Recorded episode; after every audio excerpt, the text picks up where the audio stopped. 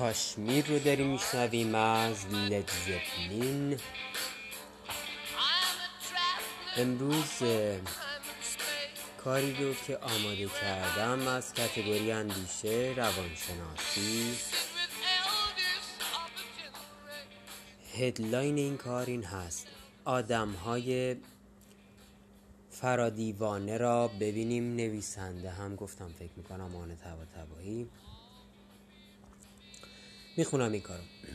اصطلاحی در زبان انگلیسی وجود دارد به اسم هایپر سین که یک قدمت تاریخی در فرهنگ بشر دارد. شروعش با فیلسوف یونانی دیوژن بود که عملا یک دیوانه پریشان و بلگرد میزیست. وقتی از دیوژن پرسان زیباترین چیزی که می‌تواند وجود داشته باشد چیست؟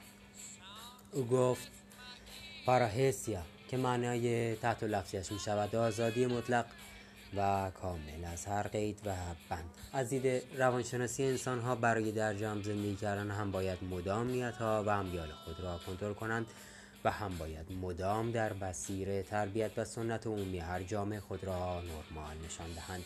این نرمال بودن مصادف است با انواع خود فریبی و دیگران فریبی. برای اینکه نرمال بودن یعنی داشتن موقعیتی و هویتی که دیگران بپسندند.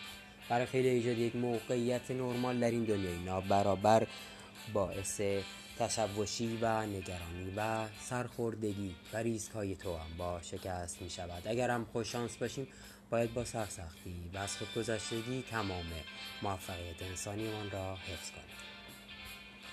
این تقلا برای همرنگ و همراه بودن اذیت کننده و افسرده ساز هم می‌تواند بشود درصد خودکشی ها تنهایی ها و مصرف زدگی مدام. بیشتر می شود چون اکثریت بشر همه عمر می دود که نرمال شود.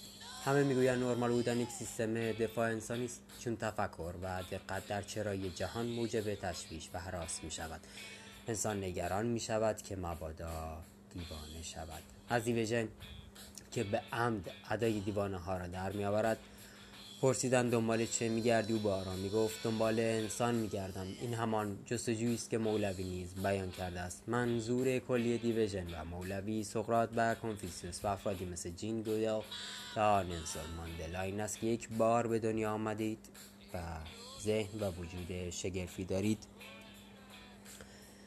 انسانیت را محدود به نرمال هایی که جامعه توقع دارد نسازید. انسان باشید به جای اینکه فقط نرمال باشید. افراد فرادیوانه می توانند از حالت نرمال خارج شوند بدون که دیوانه شوند. این افراد از احساسات و خواسته های لحظه‌ای و دوری فاصله می گیرند از چشم و همچشمی و مسابقه کداممان بیشتر داریم پرهیز می کنند آدم های فرادیوانه معمولا دیده نمی شوند و حتی کشف هم نمی شوند و ترجیح می‌دهند خود را وقتی کار مثبت کنند صبور و آرام بدون هیچ درخواست و توقعی کارشان را می کنند و از اینکه مورد توجه قرار نگرفتند ناراحت نیستند. انسان های زیادی بر اثر استرس های رواجی یافته برای دستیابی توقعات زندگی روح و روانشان خرد می شود برای دست از تلاش برای نرمال شدن نمی کشند آنها اگر می توانستند به تمناهای معمول هر جامعه دست رد بزنند دیوانه و عصبی و پریشان و مملو از استرس نمی شدند آنها می توانستند به معنای واقعی کلمه انتخاب کنند که آزاد و رها زندگی کنند.